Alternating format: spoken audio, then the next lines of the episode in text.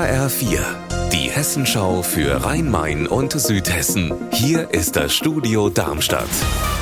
Hallo, ich bin Gabi Beck. Auf dem Gelände der heutigen EZB im Frankfurter Ostend stand im Dritten Reich die Großmarkthalle. Von dort sind in der NS-Zeit zahlreiche Menschen in KZs deportiert worden. Die Stadt hat nun einige ihrer Nachfahren eingeladen und sie haben sich die Gedenkstätte dort im Frankfurter Osten angeschaut. Ein paar Jugendliche sind aufgekreuzt und sie haben diese Besuchergruppe angefeindet und sogar eine Flasche in ihre Richtung geworfen. HR4 Frankfurt Reporter Frank Angermund, du hast mit Oberbürgermeister Mike Josef gesprochen. Wie bewertet er denn diesen Zwischenfall? Er sagt, Frankfurt sei eine bunte, weltoffene Stadt und das bedeutet aber auch, dass bei Antisemitismus oder Ausgrenzung ganz klare Grenzen gezogen werden.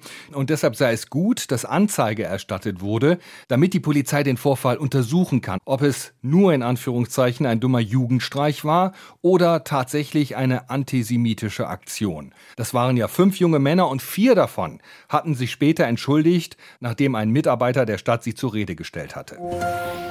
Das English Theatre in Frankfurt ist aktuell bedroht von einer Räumungsklage. Der Vermieter ist die Commerzbank und die hat die Klage beim Landgericht in Frankfurt eingereicht. Die Bank hat nämlich das Hochhaus, in dem das English Theatre seit Jahren spielt, an einen Investor aus Singapur verkauft. Und der will das Gebäude jetzt lieber ohne Mieter übernehmen, also auch ohne das Theater. HR4-Reporterin Hanna Immich, wie ist da jetzt der Stand?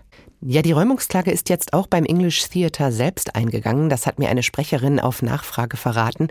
Und die Anwälte sitzen wohl auch schon an einer juristischen Erwiderung. Die Sprecherin hat mir auch gesagt, dass das English Theatre sich freut, die Sache jetzt endlich vor Gericht zu klären, denn sie sind recht siegessicher. Sie berufen sich auf einen Vertrag aus dem Jahr 1999 zwischen der Stadt Frankfurt und der Dresdner Bank, also die Vorgängerin der Commerzbank. Und der schreibe wohl vor, dass das English Theatre die Flächen unbefristet nutzen kann also auch bei einem Eigentümerwechsel. Unser Wetter in Rhein-Main und Südhessen.